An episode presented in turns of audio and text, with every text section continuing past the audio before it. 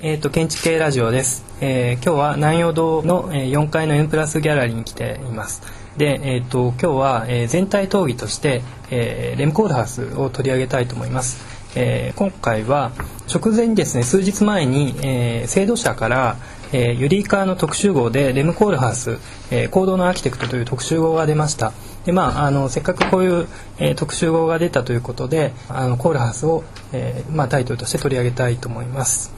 で、えーっとですね、今日はその制度者の編集の担当をされた、えー佐藤さんにも来ていただいてるんですけどもまずこの本の大体の概要について一言、えーいただければと思います。概要文ですね。えっ、と、制度者ユリイカ編集部の佐藤と申します。えっ、と、ユリイカは、えっ、と、詩と批評と名歌雑誌ですので、あまりこうした建築の特集をしたことはなくてですね、今までもガウディですとか、コルビジェ、リベスキンド、藤森照信で、もう一回コルビジェっていう、その5回ぐらいが多分、えー、と建築家の名前を銘打って作ったものですのでたまにあるこうした特集号がこういうふうにいろいろ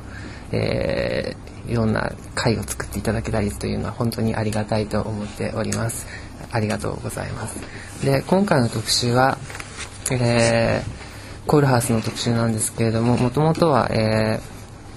フランク・ロイド・ライトの特集を作れないかと考えて作企画していたもので、えー、とちょうど没後今年が50年ぐらいに確か当たっていたので企画を立てていたんですけれどもでそれで会議に通してで具体的にでもこれでいいのかとちょっとロイドライトが日本でどれくらいの人気があるのかとかよくわからなかったのでこちらにいらっしゃる松田さんですとか五十嵐さんにご相談させていただきに行ってそしたらコールハウスの方が、えー、と現在的なトピックも盛り込めるので良いではないのかという、えーアイディアをいただきましてその他著者陣ですとかいろいろアイディアを頂戴して、えーなんとかこのような形になった次第です。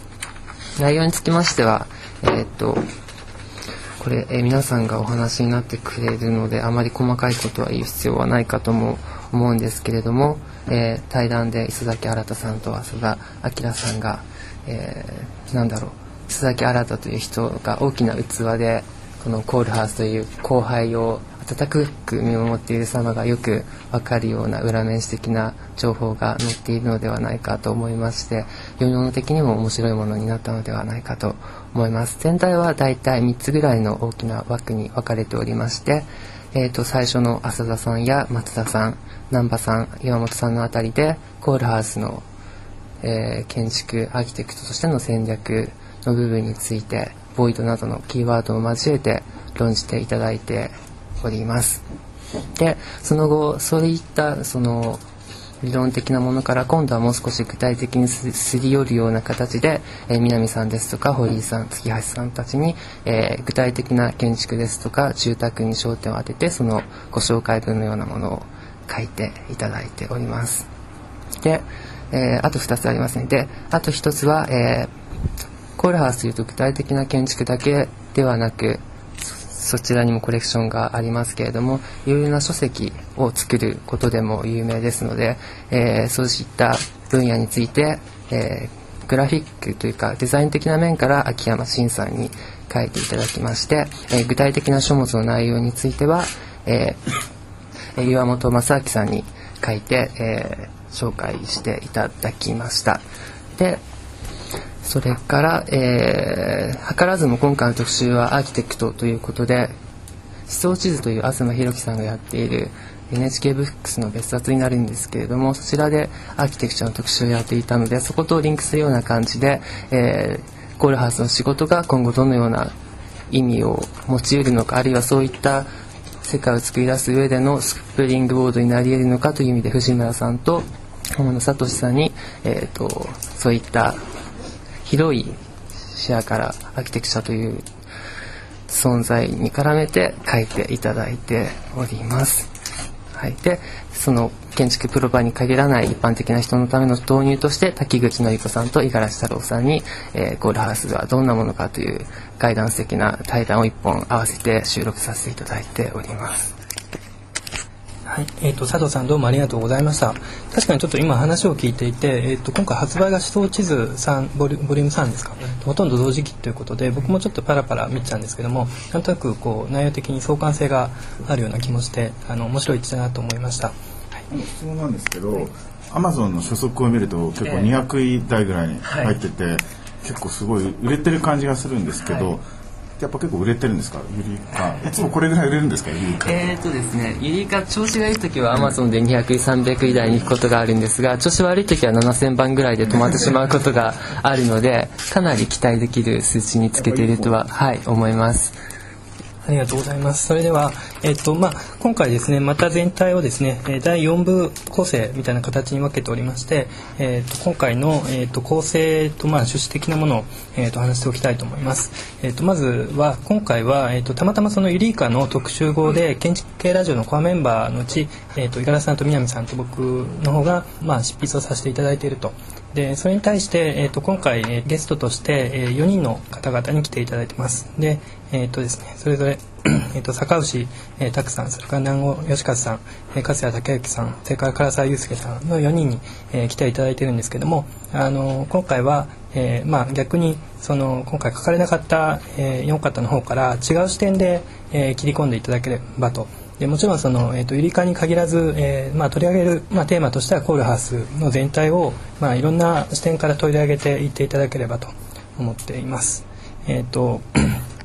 一応ですねタイトルをいただいてまして、えー第1部では、えー、唐沢祐介さんに、えーレムコールハウスの空間図式というタイトルでで第2部では、えー、勝谷武之さんの方からえーこれ未定ですね。タイトル未定。表からスクリプトへ。批評からスクリプトへ、ということで、はい、タイトルいただきました。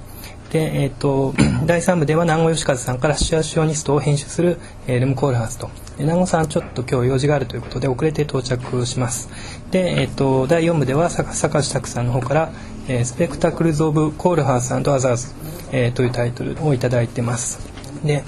あ、えっ、と、今南郷さんが到着されました。はい、という構成で進めていきたいと思います。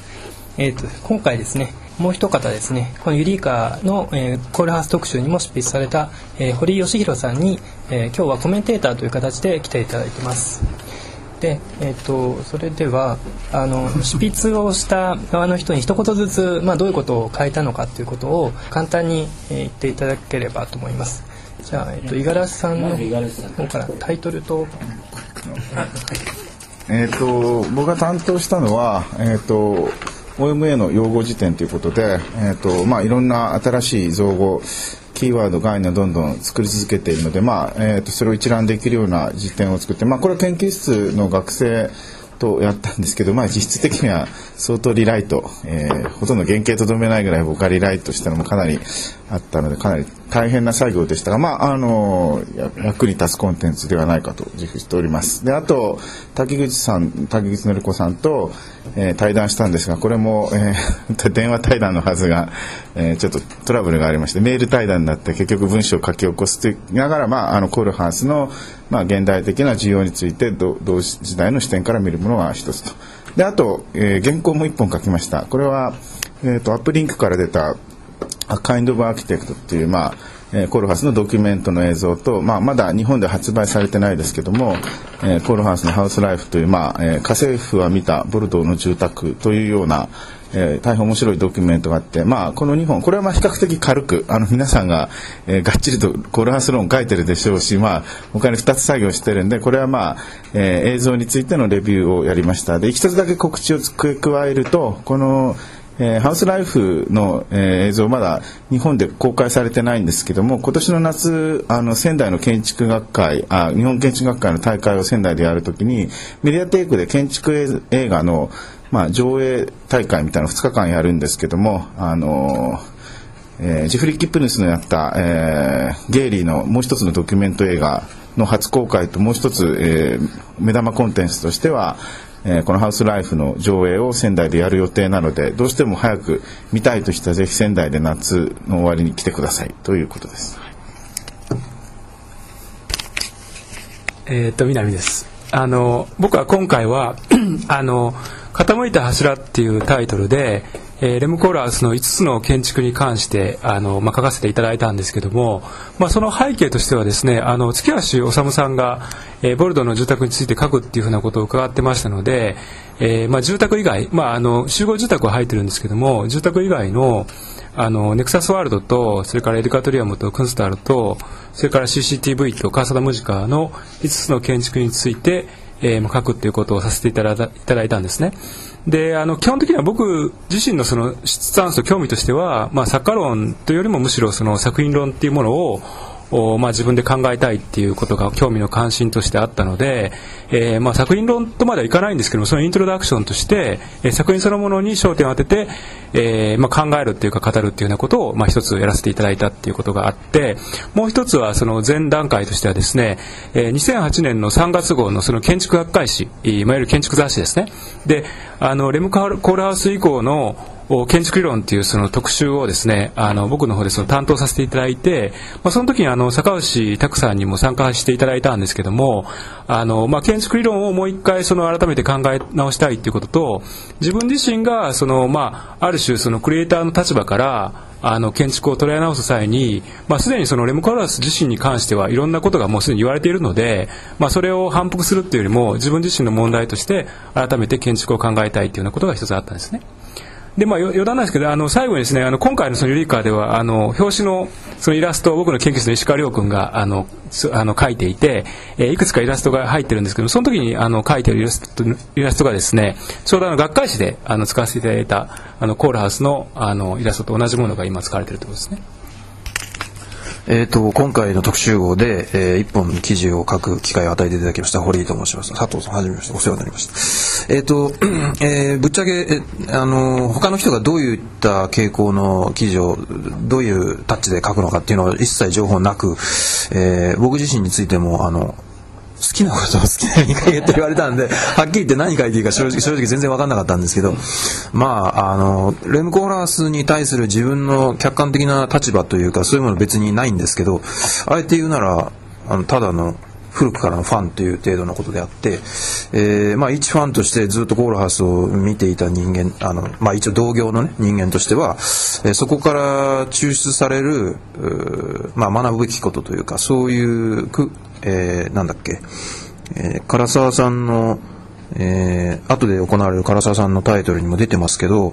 まあ、要するにコーラスの空間図式っていうのとは少し違うかもしれないんですが、うん、まあ、えー、文中に書いてあるような、え、いくつかの、え、対立的弁証法をコールハウスの仕事の中に見出してそれを基本的にあのクロノロジカルに、えー、書くという形をとっています。で一つ一つの物件について詳細に論じることは実数制限でできないので、えー、骨格部分にあたることを簡単に触れる程度ではありますが一応言いたいことを書いたかなっていう感じですね。で全体のあの原稿の全体としては、まあ、僕たまたまあのデビッド・リンチっていう映画監督が大好きなので、まあ、ちょっとした円環構造を作るような格好で書いてます。ありがとうございます。えっとまあ僕自身はですね、えっとプラットフォームに向かう思考、えー、まあレムコールハウス理論と題して、えー、まああのコールハウスがまあ政治家になりたいという発言をしていたこととか、それから AMO の AMO のあのまあ定義づけをえっとアップリンクから出たあの、えー、コールハウスの DVD で、えー、プラットフォームだというふうに言ってたことからちょっと着想を得て、えー、まあコールハウスがこれから向かおうとしてる先っていうのは何かこう例えば建築と都市とかボイドとマスとかあとこう今まで二項対立的に、えーと、コールハウスの中で、えー、捉えていたのかなと思僕が、まあ、思っていたものを実はそうじゃなくて二項対立をの非対称性というものをむしろこう強調する方向で、えー、建築と、えー、建築理論都市理論それから実践をあのに向かっているのかなと。それをなんかプラットフォームという言葉で、えー、示せたらというような原稿を書きました。で、えー、っとですね、あの今回、えー、っと4方のゲスト、えー、っと堀さんに、え、来ていただいてるんですけども4方のゲストにあの僕の方から、えーとえー、どうしてこの方をに来ていただいたかということをあの僕から、えーと、ちょっと一言だけ、えーと、言っておきたいと思います。あのまず唐沢祐介さんはですね、えーと、MVRDV のコルハスの弟子にあたる MVRDV の、えー、事務所に、まあ、いあのいらっしゃってで、まあ、その弟子筋からこう見たコルハスというのはまたあのちょっと違ってるんじゃないかと思ってそういうことも、まあ、よければあの触れていただけるんじゃないかなと思ってます。それから勝也さんはですね、まあ、僕はあの長い、えー、間よく 昔から話してるんですけどもあの修士の、えー、論文でデコンストラクションと建築について書いていて、えーと、そういう脱構築と、えー、コールハウスを直接にこう取り上げることができるような、えーまあ、同性の理論的なことを言える人といえば、まあ、勝也君かなと思ってあの今日、えー、お願いしています。それからですね南郷さんはあの、まああのご存知の方も多いと思うんですけどもあのシアショニストの研究をされていて、えーまあ、コールハウスの初期にシアショニスト、えー、のコンスタントにインタビューをしてるっていうのがあるんですけどもあのそこら辺のコールあのコールハウスの初期の話っていうのはあんまり出てなかったと思うんです。でそういう文脈を踏まえて、えー、話していただけるんじゃないかと思ってます。それから坂内さんの方にはですねこれはあのコアメンバーの、えー、皆さんからあの強い推薦があって坂内さんにぜひということでしたのであのもうお任せということで、えー、来ていただいてます。あのじゃああの自己紹介で一言ずつ言っていただければと思うんですあ最初に、えー、坂内です。えっ、と後で話すことを喋っちゃうと話すことがなくなるので、えっとえー、どういう理由で呼ばれたかということについて何か言おうと思ったけど理由がなかったので 言いようがないので、えー、次に回します。はいえっ、と、唐沢祐介です。あ、えっ、ー、と、松田さんから紹介をあの上がったように、私自身はあの MVRDV で検証を受けて、その視点からレムクールハウスを見るという、まあ、習慣がついていて、まあ、そのような視点から何か、まあ、お話しできることがあったと思ってお話しさせていただこうと思います。あどうも勝也と申しますあのコーラスがデコンであるというのはなんかもはや懐かしい響きすらあるような気もするんですがまあその辺からちょっと話をしてみようと思いますよろしくお願いしますあこんにちは南郷ですそのシチュアショニストのと初期のコールハウスの関係についてちょっと建築的に細かい話になっちゃうので、まあ、今日の話はできれば重点的にはメディア論的な話からあの SMLXL の話とかをちょっとしたいなと思っていますよろしくお願いしますじゃあ、えーと、こういう構成で、えーと、今日の討議を進めていきたいと思います。じゃあ皆さんよろしくお願いします。